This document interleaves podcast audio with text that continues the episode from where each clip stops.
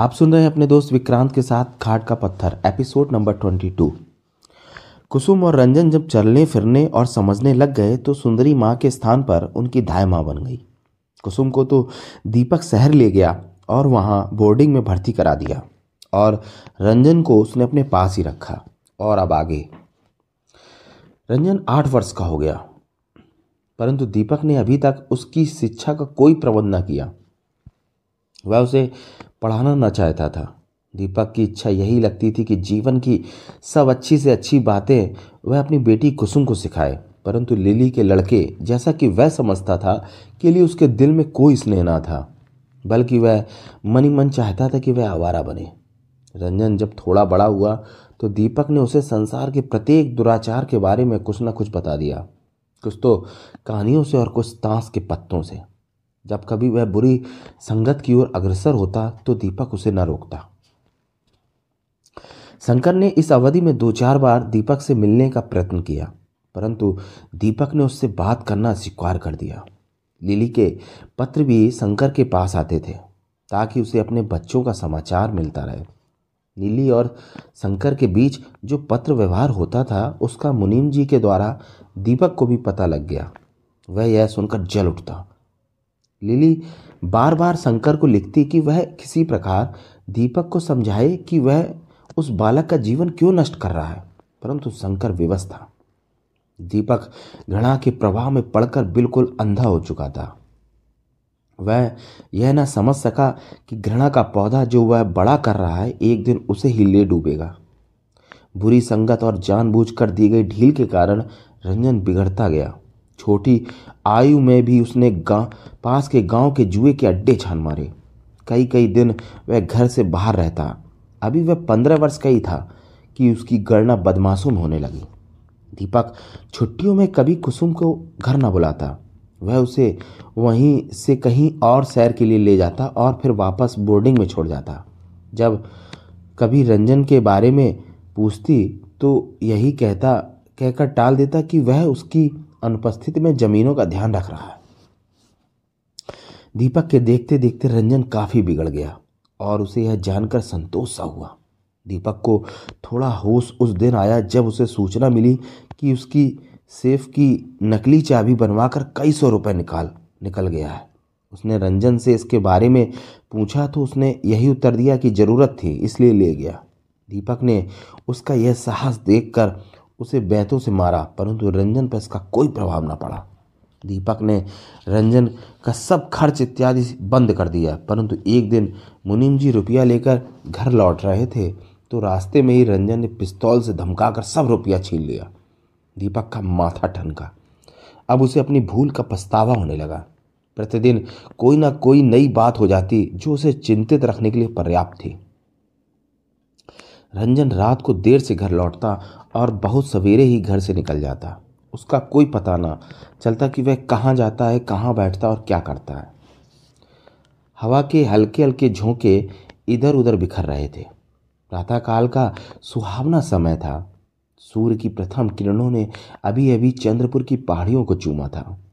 चंद्रपुर के छोटे से सुनसान स्टेशन पर दूर पड़े एक बेंच पर एक पक्की उम्र का व्यक्ति गाड़ी की प्रतीक्षा कर रहा था। उसका मुख प्रभावशाली था। प्लेटफॉर्म पर यात्री कम दिखाई दे रहे थे। यह व्यक्ति अपनी दृष्टि भूमि पर गाढ़े चीटियों की पंक्ति को देख रहा था। अचानक वह किसी के पैर की ठोकर से चौंका। या आने वाला सिग्नल मैन था, जो उसे देखते ही बोला, जमींदार साहब, क्षमा कीजिए, जल्दी में था। कोई बात नहीं, रामू, क्यों गाड़ी में कितनी देर है? बस आने को ही है। सिग्नल ठीक करने जा रहा हूँ। आप गाड़ी के इंतज़ार में हाँ? गाड़ी की प्रतीक्षा में हूँ। क्यों? कोई आ रहा है? मेरी बेटी आज शहर से शिक्षा समाप्त हो जाने पर लौट कर आ रही है। अभी बीए पास किया है उसने। अच्छा तो आप चलिए अंदर बैठ जाइए बाबूजी के कमरे में। नहीं, यहाँ खुली हवा में ठीक हूँ। अच्छा यह कहकर सिग्नल मैन सिग्नल की ओर चला गया और जमींदार साहब फिर चीटियों की चलती हुई पंक्ति देखने में लग गए। थोड़ी थोड़ी देर के बाद वह व्याकुल दृष्टि से सिग्नल की ओर देख लेते। सिग्नल डाउन हुआ और उसके डाउन होने के साथ ही उनकी विकलता भी बढ़ गई। आज चौदह वर्ष के बाद कुसुम चंद्रपुर लौट कर आ रही थी। दीपक सोच रहा था कि इतना, कितना अच्छा होता यदि लिली भी आज उसके साथ कुसुम को लेने जाती। थोड़ी देर के बाद दीपक बाबू ने दूर गाड़ी का धुआँ देखा। और धड़कते हुए हृदय से बेंच पर से उठे। वे संभल कर खड़े हो गए। गाड़ी प्लेटफॉर्म पर आ, आ पहुँची और धीरे से बारी बारी सब डिब्बे दीपक बाबू प्रसन्नता से उस ओर लपके। कुसुम तुम आ गई? जी मैंने सोचा शायद पत्र ना मिला हो। यह भला कैसे हो सकता है? आओ नीचे उतर आओ। और सामान? कोचमान सामान बाहर निकालो। यह सामने का बिस्तर ट्रंक और टोकरी। यह कहकर कुसुम नीचे उतर आई। दीपक बाबू ने अपने हाथ का सहारा दिया। जब लिली पहले पहले इस स्टेशन पर उतरी थी, तब उसे भी उन्होंने इसी प्रकार सहारा देकर उतारा था। दीपक ने देखा कि कुसुम भी बिल्कुल माँ पर गई है। वही लंबा कद सुरहारीदार गर्दन, सफ़ेद चेहरा और मोटी मोटी चंचल आँखें। होठों पर वही शरारत भरी मुस्कुराहट। बिल्कुल अपनी माँ की जीती जागती तस्वीर थी वह। यह आप मेरी ओर इस प्रकार क्या देख रहे हैं? कुछ नहीं। दीपक ने उसके मुख पर से दृष्टि हटाते हुए कहा, नहीं, कोई बात अवश्य। क्यों? मेरी वेशभूषा अच्छी नहीं नहीं, ऐसी कोई बात नहीं। समय की गति के साथ बढ़ना और स्वयं मुझे भी पसंद है। लो, गाड़ी चली गई और हमें पता भी न चला। चलो, सामान बाहर ले चलो, दीपक ने कोचमान से कहा। आओ, कुसुम। दोनों द्वार की ओर बढ़े। स्टेशन मास्टर ने हाथ से टिकट लेते हुए कहा तो यह है आपकी बिटिया जो शहर में शिक्षा पा रही थी। भगवान इसकी आयु बनाए रखे। दोनों स्टेशन से बाहर पहुँचे। एक सुंदर फिटन स्टेशन के बाहर खड़ी थी। कुसुम उसे देखते ही बोली यह कब ली बाबा? थोड़े ही दिनों में। मैंने सोचा कि मेरी बेटी को यहाँ घूमने में कष्ट ना हो। कितने अच्छे हैं आप। यह कहते ही कुसुम लपट कर घोड़ा गाड़ी में बैठ गई। दीपक बाबू भी उसके पास ही बैठ गए। थोड़ी देर बाद गाँव, गाड़ी गाँव की सड़क पर होली आज पूरे चौदह वर्ष बाद कुसुम वापस अपने गाँव लौट रही थी। उसने सोचा कि इस छोटे से स्थान में कोई विशेष परिवर्तन नहीं हुआ। जब वह बचपन में से छोड़कर गई थी, तब से अब तक उसकी याददाश्त के अनुसार सब ठीक उसी प्रकार था। क्या सोच रही कुसुम? कुछ नहीं। हाँ बाबा, आज तो रंजन को स्टेशन पर ले आते। दीपक यह सुनकर काम किया। संभल कर बोला, काम पर गया है।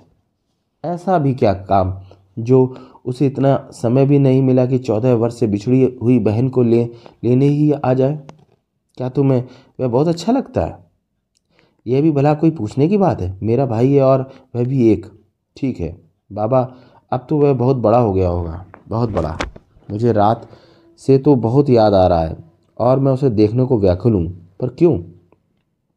बाबा, आज ट्रेन में कोई आधी रात का समय था, एक आदमी हमारे डिब्बे में घुस आया और वह भी चलती गाड़ी में। मेरे साथ की दोनों स्त्रियाँ आनंद से सो रही थीं और मैं भी आँखें बंद करके सोने का प्रयत्न कर रही थी। तो फिर क्या हुआ? वह चुपके से मेरी सीट के पास आ खड़ा हुआ। मैं उसे इस प्रकार देखकर डर सी गई और अपनी आँखें ज़ोर से बंद कर ली। मेरा दिल धड़कने लगा। डर से मेरा गला सूखा जा रहा था। मैंने कुछ साहस किया और अपनी एक आँख थोड़ी सी खोल कर देखने लगी।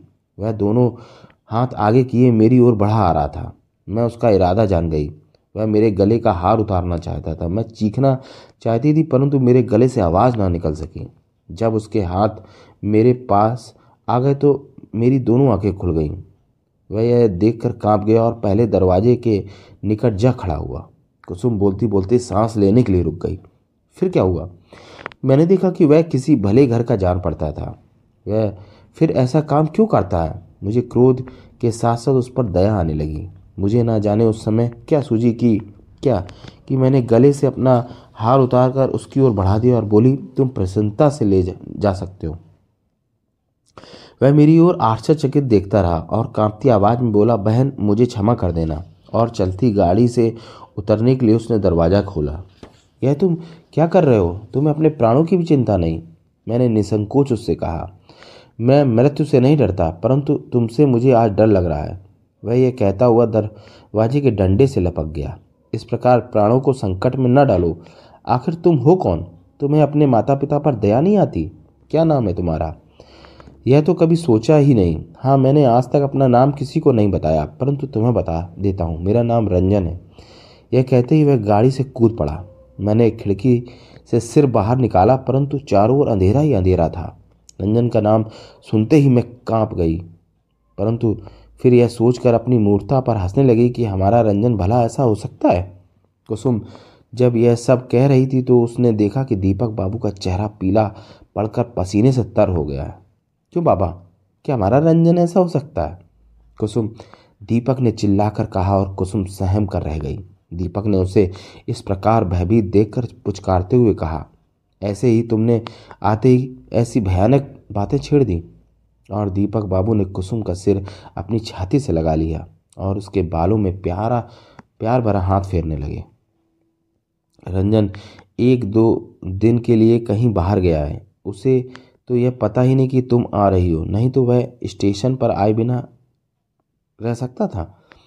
दो दिन बीत गए, परंतु रंजन लौट कर ना आया।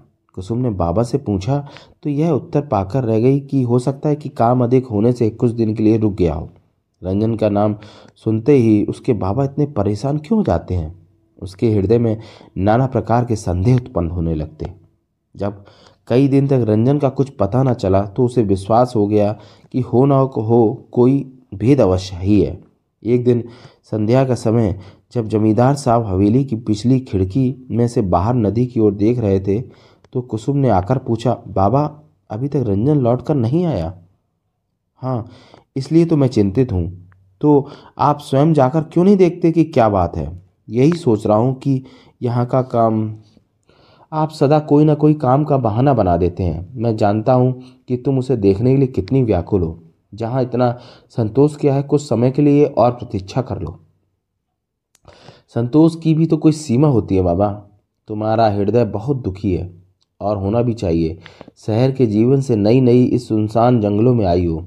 कुछ दिन तो ऐसा लगेगा ही। नहीं, ऐसी बात तो नहीं। ये प्राकृतिक दृश्य तो मुझे शहर की फीकी रंगीनियों से कई गुना अधिक अच्छे जान पड़ते हैं। और लगने भी चाहिए। देखो ना, वह बात बदलते हुए बोले, हमारे गाँव में अस्त होते हुए सूर्य का दृश्य प्रायः बहुत सुहावना होता है। इस समय जो आनंद आता है, वह देखते ही बनता है। देखो सामने नदी के पार पहाड़ियों में सूरज की किरणें कितनी अच्छी प्रतीत होती हैं। अब थोड़ी देर में इन चंचल लहरों पर चांदनी खेलने लगेगी और दूर नदी के किनारे बैठा कोई बांसुरी बजाएगा। बांसुरी का मधुर स्वर उस समय कितना मनोहर लगता है। यह तुम भली प्रकार से अनुभव कर सकती हो।